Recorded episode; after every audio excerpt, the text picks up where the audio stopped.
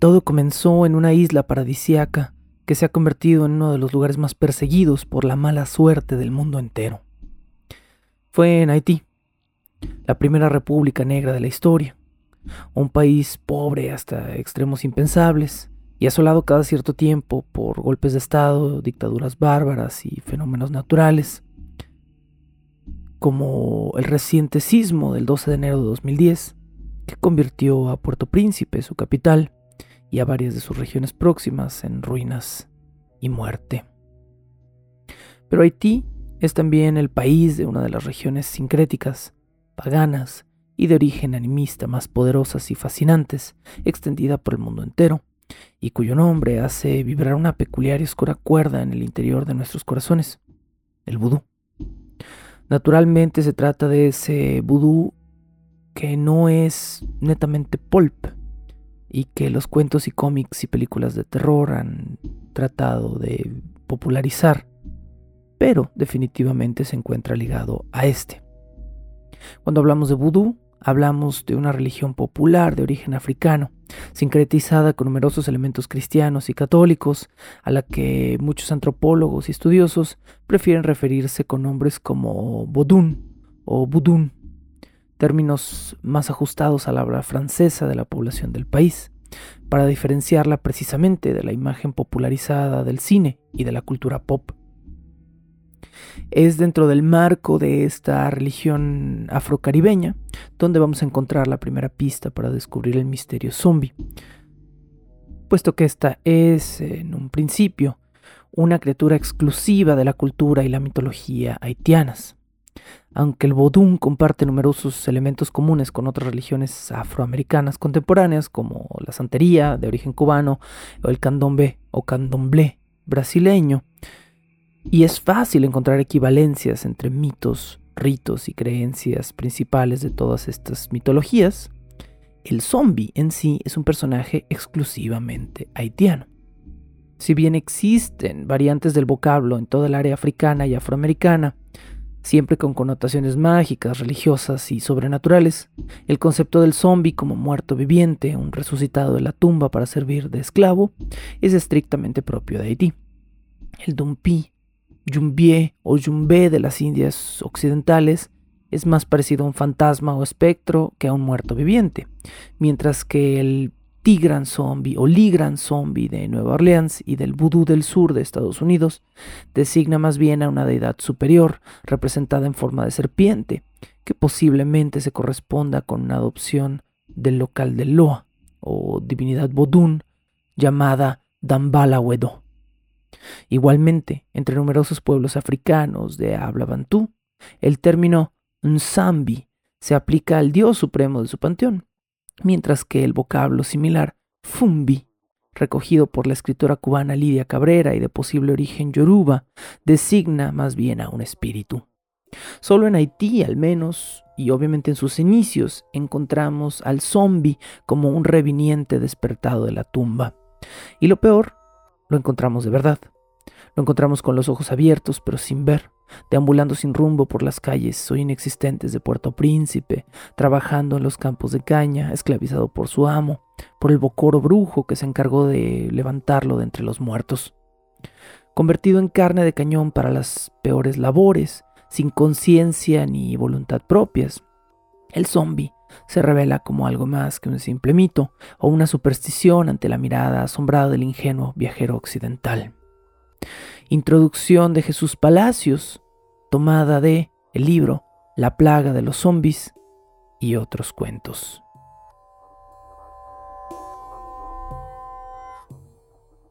Bienvenidos al primer capítulo de esta nueva temporada de Bajo el Puente del Troll. Esto, como ya se habrán imaginado por esta introducción de Jesús Palacios, es Zombies Redux.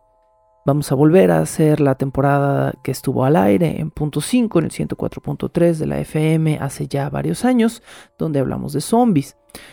Efectivamente, al aire fue una temporada corta, en aquel entonces las cosas funcionaban muy diferente y esta temporada completa me parece que se redujo a 3 o 4 episodios de 45 minutos, cosa que no es lo que va a suceder aquí en este Patreon. Si están escuchando este episodio, sepan que esta es una versión enorme y en esteroides de lo poco que alcanzamos a ver en aquella ocasión. Profundizaremos más en algo que no tocamos en aquel entonces, el día de hoy, que es en el origen del zombie voodoo.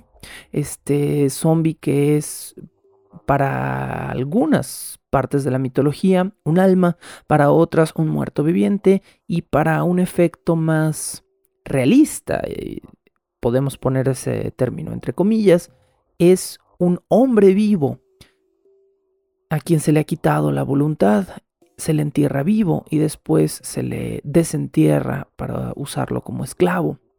Porque definitivamente vamos a descubrir que el zombie no está en Haití por accidente.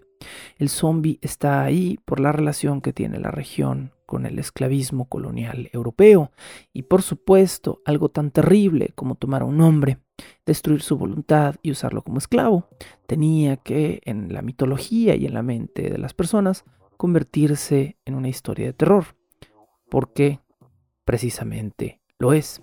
También para esta introducción vamos a considerar las cuatro o cinco teorías me parece que son cinco, de Jorge Gonzalo. Jorge Gonzalo es eh, autor del libro La filosofía zombie y plantea múltiples teorías sociales y antropológicas de por qué existe el zombie y más interesante desde una perspectiva cultural de por qué nos gusta el zombie, ¿sí? ¿Por qué romantizamos esta, esta versión esclavista, podríamos decir, de los muertos vivientes y la convertimos poco a poco en espejos deformados de la sociedad, que la teoría del espejo deformado va a ser precisamente la primera que abordemos justo después de hablar del zombie haitiano. Así que bienvenidos de nuevo a esta temporada. Soy Sergio Vicencio y estaremos hablando de zombies. Zombies. Zombies vemos en la pantalla de la televisión, vemos en las películas e incluso en años más recientes los consumimos a manera de cuentos y novelas, porque este no es su formato más natural. El zombie es más propio en la cultura popular eh, a la pantalla que a la página impresa. La pregunta es precisamente la que les hacía hace unos segundos.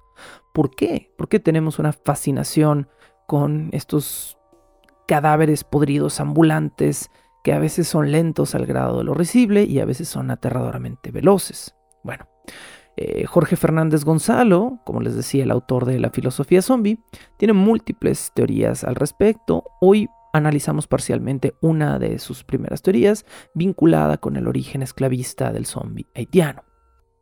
La primera teoría de Jorge Gonzalo es la teoría del espejo deformado, que en realidad no es propia del zombie.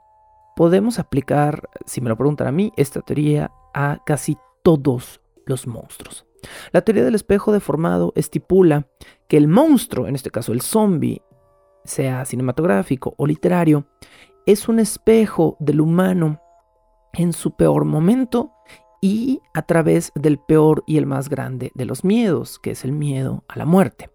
El zombie en esta teoría vendría a reflejar una sociedad rota, una cultura corrupta, una, un ser humano carcomido social y comercialmente, por eh, su propio consumismo, que esto lo vamos a ver más adelante en otra de las teorías. Ahora, de alguna manera el zombie nos muestra esta putrefacción social y antropológica internas en su propia carne, al descubierto, al destapado, ¿sí?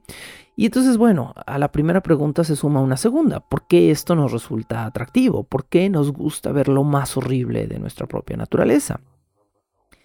Y tal vez es porque el zombie es una alternativa menos peor a la permanencia infinita de la muerte. O sea, que acabo de decir, que de alguna manera para nosotros psicológicamente es más fácil aceptar la idea de ver a un familiar redivivo y verlo como esta cosa horrible de carne para aceptar su muerte, que la simple idea de pensar que la muerte primera que la muerte real es final y que no hay nada que podamos salvar después de que llega. Cosa que, eh, como teoría, me parece fascinante. No sé si este sea el verdadero origen del zombie, del zombie moderno, pero definitivamente no podemos desligar al zombie cinematográfico de la muerte, porque es la muerte. El zombie moderno es una fantasía que dice que la muerte no es final y que en esta mitología la muerte ojalá fuera final, porque al no serlo se vuelve más terrible. Es, es, una forma interesante de aprender a aceptar la muerte, el zombie. Ahora, esto es distinto del origen del zombie haitiano.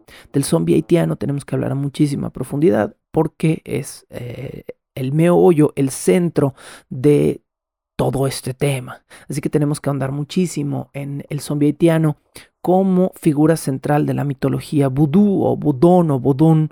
Eh, budón o budún son variantes nada más del término vudú que se utilizan para diferenciarlo del vudú popular blanco que se conoce hoy en día a través de las películas, ¿no? Y, ir realmente a la, a la fuente eh, afroamericana de lo que es el vudú, que es distinto. Bueno, según la mítica del vudú tradicional, el zombie es un esclavo creado por un bokor, hechicero vudú o a veces también llamado hongan, pero el término que vamos a ver más repetido es bokor. Bokor, como este brujo eh, manipulador o malvado, que no siempre lo es en el caso del vudú, de nuevo, esto es parte de la, de la colonialización, podríamos decir, del término. El Bokor usa a veces magia, a veces químicos, a veces objetos para destruir el cuerpo, el alma o ambas partes de un ser humano a fin de conseguir un esclavo. El Bokor puede usar ciertos polvos o químicos, ciertas bebidas, puede usar jarrones o botellas, ya veremos cómo, puede destruir el alma de una persona y dejarla viva, o puede destruir su carne y quedarse específicamente con su esencia, eh, que es una dualidad muy interesante que aparece en el zombie vudú, que no aparece en ninguna otra parte de las mitologías populares zombie. El Bokor puede entonces hacer dos tipos de zombie, un alma sin cuerpo que le sirva, o un cuerpo sin alma que también le sirva. La principal idea de muchos de estos orígenes de los que vamos a estar hablando el día de hoy es que el zombie nace de, eh, la, de la esclavitud, punto. ¿sí? De la esclavitud y la opresión que vivió Haití en los siglos más o menos 15, bueno, 16, 16, 17, y que realmente se convirtieron en el gran terror haitiano. Aunque el hombre blanco europeo trató de convertir al negro en el, salvaje aterrador, ¿no? Diciendo, ah, ellos tienen el vudú y ellos tienen esta cultura de magia y muerte, eh, muy probablemente el origen es al revés. El negro temía ser esclavizado, perder su alma, perder su esencia y que su cuerpo se convirtiera en un simple cuerpo vacío y roto que sirviera simplemente para los propósitos de alguien más. Y cuando lo vemos así, cuando vemos la existencia del zombie como un esclavo tal cual, tiene muchísimo sentido de alguna manera. Bueno, en 1697 se da la primera aparición del concepto y de la palabra zombie en un texto, eh, digamos, registrado, reconocido, editado. Con este texto nos referimos a la novela autobiográfica de Pierre Cornel de Blessebois. Eh, no, se los voy a, no les voy a decir cómo se escribe, porque no se escribe exactamente eh, como suena, ni nada parecido, pero Pierre Cornel de Blessebois escribió una obra llamada Les zombies du Grand Pérou o La Comtesse du Cocagne. En esta novela, porque eso es exactamente lo que es, la figura del zombie eh, refiere principalmente a una entidad no corpórea. Es decir, el zombie que aparece en el zombie del Gran Perú, que es el título de esta novela, es más bien, es más parecido a un alma en pena que efectivamente a un zombie como lo pensaríamos, como un muerto redivivo caminando. También existen algunos relatos interesantes aunque alarmistas podríamos decir, del ministro residente en Haití en el siglo XIX, Spencer St. John. Spencer St. John le contaba a sus amistades británicas que la región de Haití era una de canibalismo y vudú y se la pasaba diciéndoles que la gente comía niños o bebés en Haití, que exhumaban cadáveres como parte de ciertos rituales vudú y que pues básicamente eran bárbaros horribles. Ahora, hay que considerar de nuevo que estos son relatos de hombres blancos europeos que estaban tratando de exotizar de alguna manera la cultura de los esclavos negros. La relación entre el esclavo y el zombi también eh, habla de que el zombi se refleja en el esclavo en términos de comida y ropa. Es decir, que el zombi viene de cómo el esclavo se degrada. El esclavo no recibe ropa nueva, el esclavo come mal y por lo tanto se le marcan las costillas y los pómulos y se convierte de alguna manera en un muerto viviente. El esclavo también es bautizado, es marcado con una religión que no es la propia y al esclavo se le quita su identidad, es decir, se le quita su nombre, se le hace olvidar quién es y con qué familia vivía y se le obliga de alguna manera a aceptar una nueva identidad, lo que implica dentro de la psique una muerte social y una muerte familiar sin rito funerario. En otras palabras, el zombie eh, a partir del esclavismo es un muerto que muere social y antropológicamente sin un, sin un funeral y que continúa viviendo para hacer la voluntad de otros, de terceros. Si bien ese argumento es uno de tantos, hay que considerar que el término y que la existencia del zombie podría venir de regiones africanas previo al, al, periodo de esclavitud, es decir, que ya fuera parte de un concepto o de una mitología africana antes del sincretismo haitiano de, estos religiosos. ¿sí?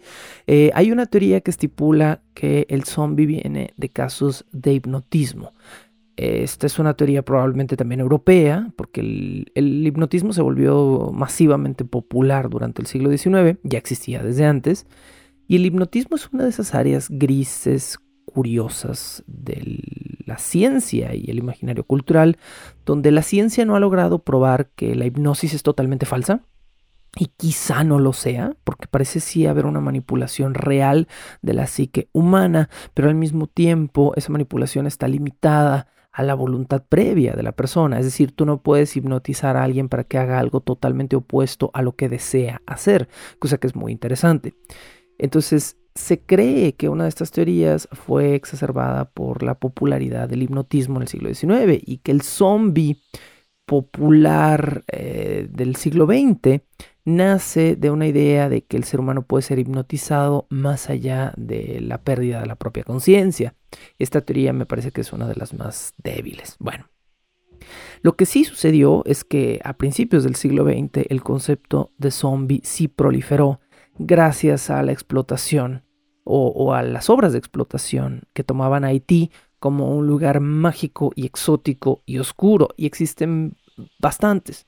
Desafortunadamente no tengo ni los recursos, ni el acceso, ni, ni el tiempo como para leer todas estas obras, porque pues habría sido hasta cierto punto fascinante leer El Gran Zombie del Perú, pero también leer, por ejemplo, La Isla Mágica, que es uno de los que más me llaman la atención. La Isla Mágica de Magic Island es una novela de 1929 de William Seabrook y es o Seabrook, perdón, y es una novela que de alguna manera exotiza Haití y lo llena de caníbales y zombies y es este lugar como donde el aventurero blanco puede ir y salvar a la chica y tener aventuras, ¿no? Ahora, de lo que sí vamos a tener tiempo de hablar más adelante es de la película The White Zombie o el zombie blanco, que es de donde Rob Zombie también toma su nombre, me parece. Eh, esta película es de 1932, es dirigida por Víctor Halperin y eh, es una película totalmente de explotaciones. Es, una película donde se toma el fenómeno del esclavismo negro y se le convierte en un tema blanco, ¿no? O los pobres blancos que sufren porque han usado la magia negra negra literalmente en términos de raza, y han tenido que quedar esclavizados por este fenómeno. Entonces, en The White Zombie, de alguna manera, se barbariza o se sobrebarbariza al negro haitiano frente a una joven pareja blanca que queda atrapada en este exotismo y que sufre lo que sufren cientos y miles de negros haitianos, pero como les pasa a ellos esta vez, entonces sí es importante y algo se tiene que solucionar. Bajo el puente del troll.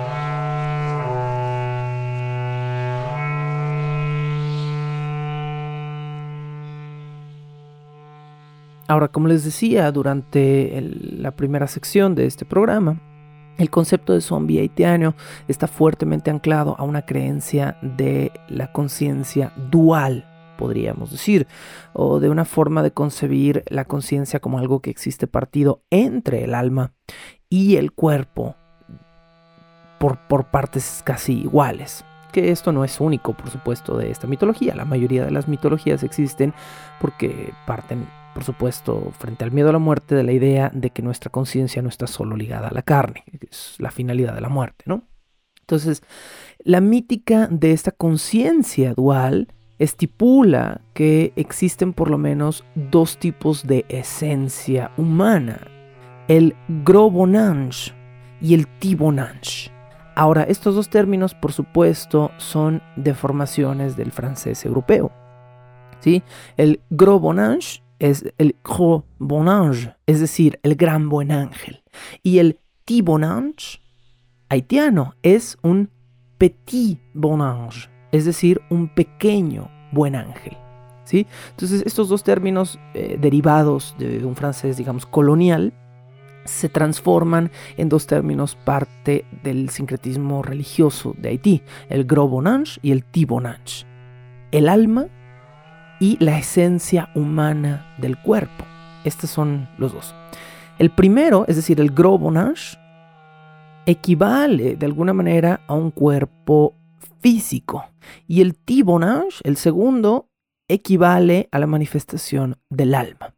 Eh, no sé cómo le vamos a hacer para no confundirnos, o no quisiera confundirlos, pero bueno, el grandote es el cuerpo y el chiquito es el alma. Podemos verlo desde esta perspectiva. ¿sí? La gran alma está vinculada con la memoria, los sentimientos y la personalidad. Es decir, en el cuerpo, según el, el vudú haitiano, en el cuerpo están, eh, están acumulados los, los recuerdos, los sentimientos y nuestra personalidad. ¿Sí? Y entonces si perdemos nuestro cuerpo, perdemos esas cosas, perdemos nuestras memorias, nuestros sentimientos y nuestra personalidad, pero nuestra esencia espiritual de alguna manera permanece dentro del petit bonange o del tibonange, que es el alma. El segundo tipo de alma, que es este el Tibonange o Petit Bonange, está ligado a la sangre, a la cabeza y a la conciencia, nos dice el vudú, y representa el alma. Entonces, en el, en el vudú haitiano, el zombie puede existir de dos maneras. Es un grobonage sin tibonage o es un tibonage sin grobonage, que de nuevo es un poquito confuso, pero lo explico. El zombie haitiano puede ser un cuerpo sin alma o un alma perdida y encerrada en una botella o en un frasco sin cuerpo. esas son las dos variantes de zombie. Obviamente, la concepción más común que tenemos de zombie es el grobonage, es decir, un cuerpo sin alma, un muerto viviente, pero sin esencia. El alma grande o el alma, el alma física permanece, pero sin espíritu, está vacía, es un cascarón y regresa porque regresa a la vida con sus seres queridos de alguna forma porque eh, tiene memoria y sentimientos, ¿sí? Es, y, parte de la personalidad de esa persona, pero ya no tiene su esencia divina. Esta división del alma y el cuerpo en el vudú es muy importante entonces para entender en qué momento se bifurca el zombie cinematográfico del otro concepto de zombie haitiano que vendría siendo mucho más parecido a un fantasma. Por lo tanto, lo que estamos viendo en la cultura popular como zombie derivado del zombie haitiano es un gros bonage, es decir, es un cuerpo sin alma. Ahora, el vudú no hace distinción un zombie dentro del vudú haitiano es cualquiera de los dos. Es decir, un cuerpo que no tiene alma o un alma que no tiene cuerpo, siempre y cuando permanezcan en la tierra, son zombies ambos. Y algunos textos usan la palabra zombie o zombie sin especificar cuál de los dos es. Y en algunos se refiere a una entidad espiritual, una especie de fantasma ambulante que, no tiene manifestación física o a un cuerpo sin alma y se, refieren indistintamente a ambos. Cuando un bocor o un brujo saca un tibonage, un, un alma de un cuerpo, lo tiene que guardar en una vasija. Y estas vasijas se venden o se rentan y se consideran objetos de protección. Entonces, de alguna manera, esclavizar un, un, alma se utiliza como una especie de amuleto, eh, cosa que es interesante, ¿no? Porque eh, entonces de alguna manera se vuelve como el, el, el, esclavo negro esclaviza al esclavo negro para tener mejor suerte de la que él tuvo. No sé, es, es muy extraño cómo funciona el fenómeno. Bueno, el zombie entonces como espíritu es una parte muy profunda de la tradición oral de Haití específicamente antes del periodo revolucionario, que me parece que la revolución de Haití fue en 1932-33, si no estoy equivocado, por aquí debo tener la nota. Entonces, eh, hay testimonios previos a 1932, por ejemplo, donde eh, personas platican que había en la colonia una costurera que no le iba muy bien en su negocio. Y entonces encontró un bocor y habló con él. Y el bocor tenía guardado en un frasco o en un jarrón un tibonage, un zombie, un alma sin cuerpo, pero un alma atrapada, un alma contenida para esclavizar. Y entonces este bocor le renta o le vende el alma a esta mujer. La mujer coloca el alma en su tienda y puede, y bueno, y jala más negocio. De hecho, más adelantito por ahí tengo la cita me parece que es como un imán. Dice que la mujer comenzó a atraer nuevos clientes como si tuviera un imán su negocio. Y entonces el Bocor extrae estas almas para venderlas o rentarlas de una forma similar a como vendería o rentaría también a un zombie de carne y hueso, que esto también sucede en el vudú haitiano.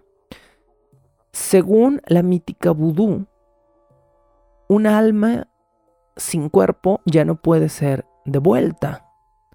Pero un cuerpo sin alma puede volver a llamar su alma si come comida con sal. Eh, me elude el, el, porqué de esta regla, no he encontrado ninguna referencia a por qué, por qué la comida con sal. De alguna manera siento pero esto es una impresión totalmente personal de que está vinculado con la idea de comer buena comida, que de nuevo está vinculado con el fenómeno de esclavismo. ¿sí? El esclavo come comida insípida y sin condimento y por lo tanto su alma se va de su cuerpo y se convierte en un sirviente eh, a, voluntad de su amo. En el momento en el que come comida rica y saludable y con buen sabor, recupera su alma. ¿no? Me parece que va por ahí, pero esto es una simple especulación mía, no, no, no tengo ninguna comprobación. Bueno, en muchos de estos relatos populares, como el de la costurera, el bocor atrapa el alma haciendo un truco. El bocor observa a una persona y ve, eh, específicamente dicen los textos, cuál es la ruta que toma esa persona de su trabajo a su casa y de su casa a su trabajo, que es la ruta que más frecuentemente pisa. El bocor se aprende esta ruta y en el punto en el que más, por el que más pasa la víctima, esparce un polvo que se llama wangas.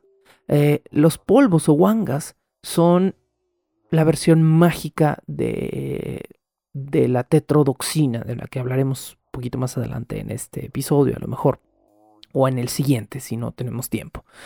Los wangas son la versión mágica de la tetrodoxina, que es el polvo zombie que se cree que se utiliza como un verdadero químico para zombificar a una persona, que eso es un asunto aparte de la mitología.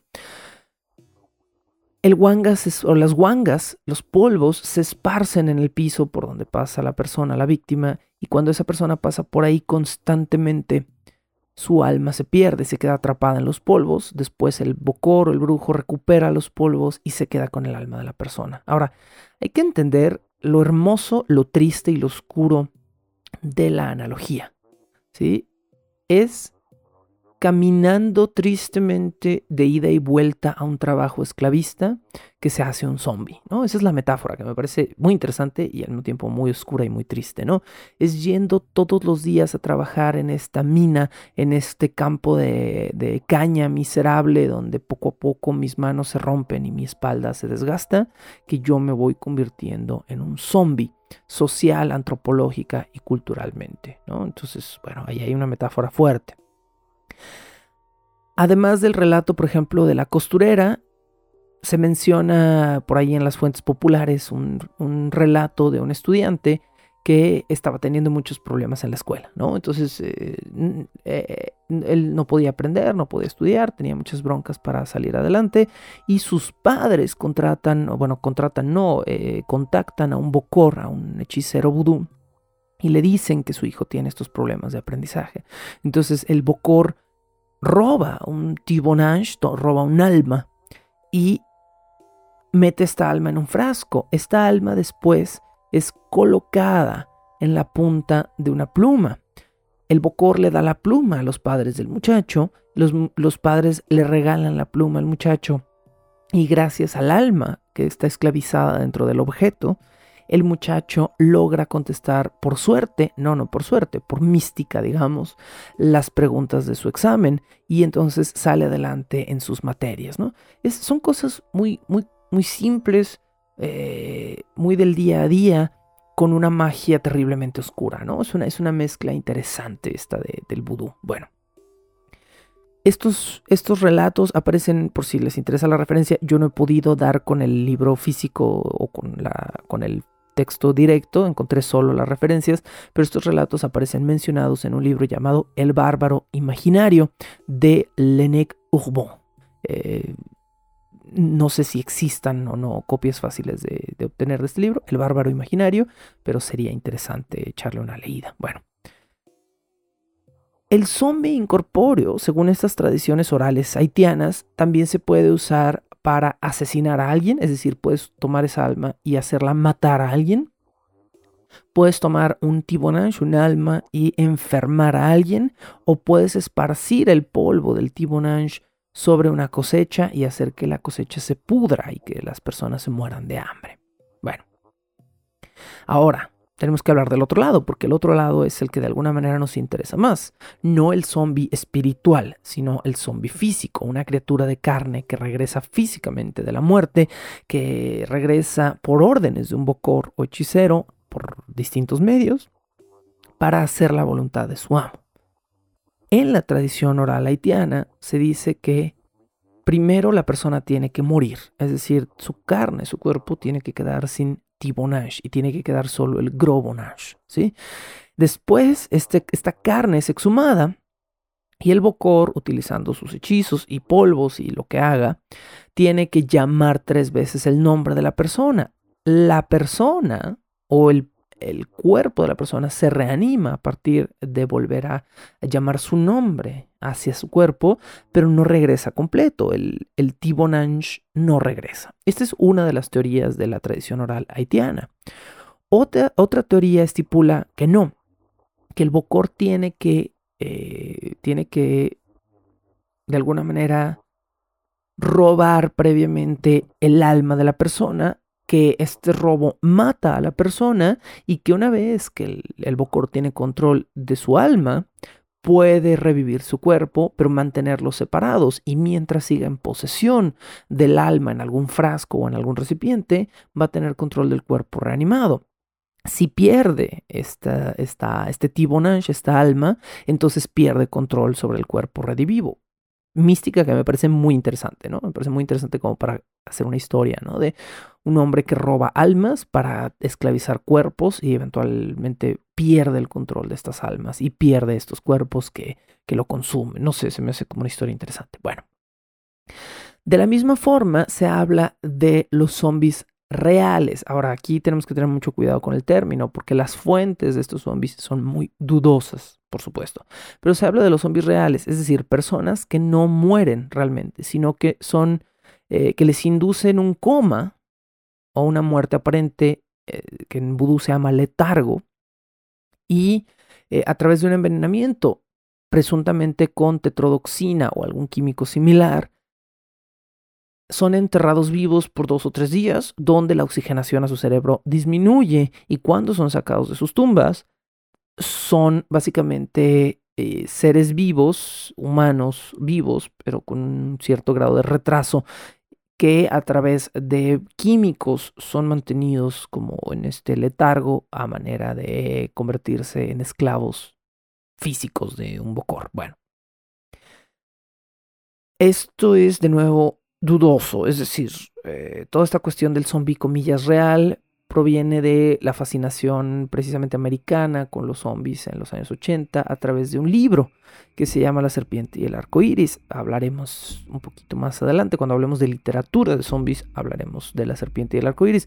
Desafortunadamente no he podido conseguir el texto en español, me hubiera gustado leerles un fragmento, pero solo tengo el texto en inglés y no me he podido poner a hacer una traducción de un capítulo completo que es demandante pero sería interesante poder conseguirlo también. Bueno, en otras versiones, la zombificación radica en el hecho de que el hechicero de alguna manera inhala o aspira el alma de la víctima a través de una grieta en la puerta de su casa. ¿sí? Es como una invasión de la privacidad. El, el, bocor te acecha, entras a tu casa cansado del trabajo, el bocor se pega a tu puerta y te te succiona el alma y luego la, la escupe dentro de una botella o un cántaro.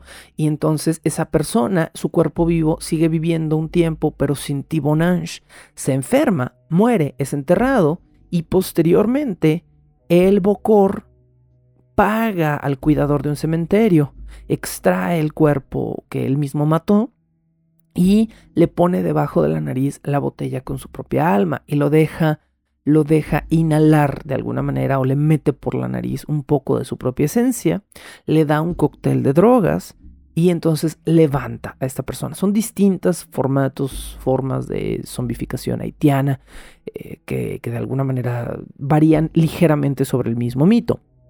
También en estos casos se dice que una vez resucitado el cuerpo, no debe ingerir alimentos con sal porque la sal puede devolver a la normalidad al cuerpo, como si la sal de alguna manera fuera a reunir nuevamente al grobonage, al cuerpo, con el tibonage, con, con el alma.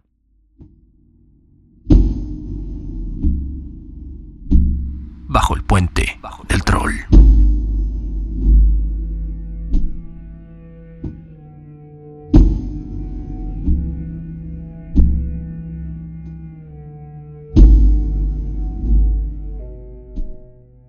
Por supuesto, no estaríamos en bajo el puente del troll si no habláramos de etimologías. Y hay que hablar entonces de dónde proviene la palabra zombie. Bueno, de nuevo hay variantes, pero parece estar bastante centrado ya a un par de términos. Uno de estos términos es Nzumbi, escríbase N-D-Z-U-M-B-I en su versión, digamos, romanizada. Nzumbi significa cuerpo en el lenguaje de una de las etnias de Gabón. Nzambi, con A en vez de con U, digamos, y sin D, Nzambi. El, primero es Nzumbi, con una D intermedia. Este es Nzambi, N-Z-A-M-B-I. En el Congo significa espíritu o alma de una persona muerta. Esto en Bantú, también llamado congolense. Bueno, Nzambi y Nzumbi, dos términos muy parecidos. Uno significa cuerpo y otro significa alma. Esto nos puede venir a explicar, por eso siempre es importante hacer un poquito de etimología. Esto nos puede venir a explicar el origen doble del el zombie. Un alma sin cuerpo o un cuerpo sin alma, precisamente porque uno de estos términos implica alma y el otro cuerpo. Ahora, hay que pensar también en la geografía. Tanto Gabón como el Congo son áreas geográficas en las que hubo tráfico pesado de esclavos, donde fueron áreas específicas donde los europeos, específicamente franceses, me parece, italianos, fueron a capturar esclavos para ser llevados al Nuevo Mundo y trabajar en plantaciones de azúcar. Entonces, eh, Francia, no, dije Francia, eh, es Francia e Italia, dije, me parece. Bueno, es Francia e Inglaterra, estas son las dos potencias, potencias mundiales, o en su momento fueron potencias mundiales, precisamente porque utilizaban el esclavismo como fuerza de trabajo. Bueno, Obviamente al subir a un esclavo a un barco, ese esclavo se lleva consigo lo que puede en su cabeza y por lo general lo que se lleva es su religión y su cultura y su aprendizaje. ¿sí? Y lo que se lleva en la psique al llegar a América se sincretiza. ¿Por qué? Porque a los esclavos se les exigía que se convirtieran al catolicismo. En el momento en el que tocaban América, los bautizaban les quitaban su nombre africano, les daban un nombre de esclavo y los obligaban a perder su religión, su identidad, eh, su personaje, su persona completo. Bueno, obviamente si tú tomas la religión de una persona y la cambias, esa persona no va a cambiar de un momento a otro va a decir, ah, sí, acepto todo lo nuevo y descarto todo lo viejo. Va a haber una reacción y en esa reacción hay una sincretización. Se sincretizan, es decir, se mezclan ambas creencias. Por lo tanto, lo que existe hoy en día como vudú haitiano es un híbrido de las religiones africanas con el catolicismo o el cristianismo europeo que se estaba exportando en ese momento a América y se estaba obligando.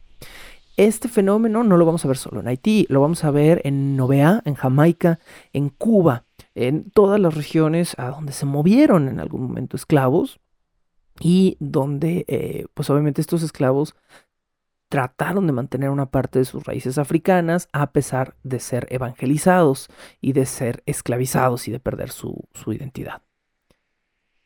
Desde que Haití se separa de República Dominicana, obviamente esto no va bien con los europeos, ¿no? Es como, mira, estos desgraciados se rebelaron y nos sacaron de su región y ahora ellos quieren reinarse solos. Mm, mala región, mala, mala, ¿sí? Entonces todos los cuadernos de notas de viajeros del siglo XIX y del siglo, y del siglo XX temprano, muy temprano, están llenos de un exotismo negativo sobre canibalismo y sacrificio humano, ¿no? Ah, esas regiones negras son malas porque están llenas de bestias caníbales que sacrifican seres humanos. Y pues no, no era cierto, pero era la forma eh, mezquina de una especie de venganza ideológica por parte de los europeos y de los, y de los americanos blancos, de los, de los colonos blancos, cuando estaban tratando de seguir eh, siendo los regentes de estas regiones y estas regiones se independizaron. Estados Unidos, eh, perdón, Haití se, se afilia, se, se, se, convierte en una región de Estados Unidos en 1915 y es en esta simulación asimilación, perdón, política, que empiezan a volar historias y rumores sobre los zombies. La película del White Zombie, del zombie blanco, como es la primera película de zombies de la historia, y es del siglo XX temprano, 1932, es exactamente esto, ¿no? Es un efecto de el final de la ocupación estadounidense de Haití. Las las tropas americanas ocuparon Haití en 1932 y vino la revolución haitiana en 1932-33 y en 1934 Haití queda como, como una región independiente. White Zombie surge justo en este periodo, ¿sí? Y es precisamente eso, ¿no? Es el blanco sintiéndose rechazado por el, por el esclavo negro que toma su independencia y lo convierte a él en el malo. Ay, ¿cómo voy a ser yo el malo, ¿no? ¿De qué se trata White Zombie? Bueno, eh, la historia es más pálida que una irlandesa en primavera. Un joven, muy blanco, un príncipe, usa, busca a un brujo, una especie de bocor que también eh, no es negro, por cierto, que en la película es Bela Lugosi, entonces pues, es un actor europeo, de Europa del Este. Bela Lugosi, el mismo que hace el rol de Drácula en, la versión de Drácula más vieja del cine, sin contarnos Feratu, le da una poción de amor presuntamente a este joven, porque este joven está tratando de conseguir el amor de una mujer que lo ignora. En vez de aceptar que esta mujer no quiere tener una relación con él, este muchachito, que es un príncipe de nuevo, que es un chico de, de aristocracia, decide obligarla a amarlo, ¿sí? Entonces le da esta poción de amor, pero lo que él ignora es que el, el bocor, el brujo, le dio en realidad una poción de zombie, una poción zombificante. Entonces este chico pensando que la chica se va a enamorar perdidamente de él, eh, le da la poción y en realidad la convierte en una esclava zombie.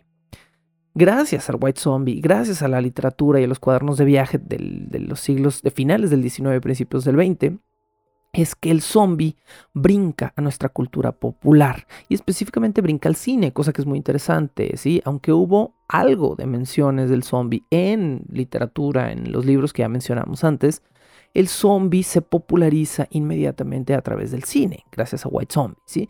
Y brinca más fácilmente al cine porque es una figura muy visual. Eh, esta película también hace un trabajo de perpetuar estereotipos de que el zombie es un simple esclavo trabajador de campos de azúcar y de labores forzadas, cuando ya vimos en el mito haitiano que esto no es cierto, que el zombie puede ser un esclavo que mate, un asesino, un, un, eh, un castigador, puede ser un el alma del zombie, el, el, el se puede usar para cosas positivas, como ayudar a un muchacho a pasar sus materias, o eh, se puede esclavizar para que una costurera pueda tener trabajo, ¿no? Entonces, esta idea de que el zombie es un esclavo negro que trabaja en los campos de azúcar es una concepción principalmente blanca que brinca a la cultura popular en White Zombie. Desde 1932 que aparece esta película, la palabra zombie se comienza a relacionar con una especie de muerte en vida o de una especie de esclavitud aceptada. Y esto de nuevo nos regresa a la primera teoría de Jorge Gonzalo, que es el espejo deformado. Cuando George Romero creó su icónica película La Noche de los Muertos Vivientes, estrenada en 1968, él no usó la palabra zombie. Él no estableció las reglas, él no dijo, ah, bueno, si te muere, si te, si te muerden, tienes tantos minutos y, y, te infectas así, y si. No, eh, Romero, Romero no es tan específico. Romero estipuló algunas de las cosas a lo largo de su pentalogía de películas, cinco películas, tres bastante aceptables, dos terriblemente malas, eh, y quizá solo dos podríamos llamarlas buenas. Yo me atrevo a decir que solo la primera y la tercera películas de su pentalogía son buenas. Eh, pero lo que sí hizo Romero, él, no usó la palabra zombie, él no estableció todas las reglas, pero sí nos dijo, aquí hay un cuerpo reanimado. Y ese cuerpo ya no se va a quedar en el cementerio. Ahora va a ambular visiblemente desnudo, putrefacto, con su olor horrible hasta la puerta de tu casa y te va a recordar que esto es lo que te espera, ¿sí? Entonces, de alguna manera, Romero es el primero en aplicar la teoría del espejo deformado. Nosotros somos el zombie en potencia. Eventualmente nosotros somos la muerte, porque en nuestra vida existe directamente el potencial para la muerte. A esto se refiere Jorge Gonzalo con el espejo deformado a través del zombie. El zombie es la manifestación de lo que queremos ocultar el esclavo, el muerto, la finalidad, la parte más horrible de nuestra persona, pero viene y camina inevitablemente hasta nosotros y nos muestra lo que no queremos ver. Sobre esto también habló Borja Crespo, un director español de cine, en 1998. En 1998 Borja Crespo dijo, el lado oscuro de la condición humana queda al descubierto ante nuestro horror, mostrándonos el verdadero peligro de una sociedad en descomposición nosotros mismos. Los cuerpos sin vida que se arrastran ante nuestra mirada son una proyección nuestra. Eh, estas palabras de Borja Crespo las repite Jorge Gonzalo para hacer referencia precisamente a esto. El zombi es un espejo de nosotros. El zombi de Romero puede bien ser un hijo de los mitos antiguos haitianos, o un, más bien yo lo llamaría un nieto de estos mitos, pero tiene su propia causa social. Romero estaba muy consciente de esta teoría, estaba tan consciente que finalmente la expresó de forma literal en su segunda película, que es Dawn of the Dead. ¿sí? Esta primera película que ya hizo, eh, segunda película de la serie, pero primera que hizo a color en la serie, donde nos muestra a los zombies en una, famosamente en una plaza comercial, regresando de alguna manera como esclavos a sus actividades comerciales y entonces Romero lo que hace es un nuevo sincretismo, una nueva resignificación del mito haitiano. Como nosotros le robamos un pedazo de identidad, digo nosotros como a lo mejor hijos más bien de una raza blanca, a los esclavos negros, eh, eventualmente Romero devuelve un poco de crédito diciendo, sí, el origen del zombie viene del esclavo, pero hoy en día el esclavo es el americano y el europeo adinerado. Son esas personas que tienen privilegio y tienen medios y lo único que hacen es pasar su tiempo caminando por plazas, gastando dinero y no haciendo nada. Ahora, a Romero le toma un par de películas llegar a este mensaje. No sé y no me atrevo a decir si era su mensaje original de la Noche de los Muertos Vivientes. Quizá la Noche de los Muertos Vivientes era una simple idea de terror, porque Romero busca una justificación muy absurda en la Noche de los Muertos Vivientes. Él dice que los zombies son creados por polvo estelar, ¿no? Que hay un fenómeno este, meteorológico y que entonces este polvo cae sobre nosotros o sobre los cementerios y los muertos que ya están enterrados reviven y estos muertos infectados por este fenómeno meteorológico de alguna manera también son capaces de convertir a las personas heridas o moribundas en pues en ghouls horribles como son también ellos. Es hasta más tarde que Romero aplica la teoría del espejo deformado y nos dice, sí, sí son muertos vivientes, pero también ustedes que están viendo esto son muertos en vida. Ustedes que solo viven para consumir, para gastar, para perder su vida en lugares vacíos. Ustedes ahora son los que no tienen tibunange. Ustedes ahora son los sin alma. Y si siguen por el camino que van, sus cuerpos muy pronto se van a pudrir. Con esto cerramos este episodio del día de hoy, debajo del puente del troll, primer episodio de esta temporada llamada Carne sobre Hueso, es el título que le estoy dando a esta temporada de Zombies, Redux, y este primer episodio se llamó Se levantan los muertos. Gracias por escuchar, compartan este podcast si es que tienen la posibilidad de hacerlo. Si lo están oyendo directamente en mi Patreon, les agradezco como siempre su apoyo y sus aportaciones que son parte literal de mi sueldo y de mi modus vivendi y que pues eh, les estoy infinitamente agradecidos por formar parte de este círculo de patronazgo que es tan importante para mí. Hasta la próxima semana, continuamos hablando de muertos vivientes. La locución, la producción y la música original de este programa son creadas por Sergio Vicencio. Ve a patreon.com diagonal Sergio Vicencio y apoya este podcast para obtener horas de contenido adicional. ¿Quieres comisionar cápsulas, episodios o incluso temporadas completas o comprar contenido digital debajo del puente del troll? Ve a coffee.com diagonal Sergio Vicencio y encárgate de decirme qué hacer. Es coffee, K-O-F-I.com diagonal Sergio Vicencio. Búscame como arroba recuadro blanco en Twitter e Instagram o como Sergio Vicencio en YouTube para darme tu opinión sobre este podcast. Bajo el puente del troll.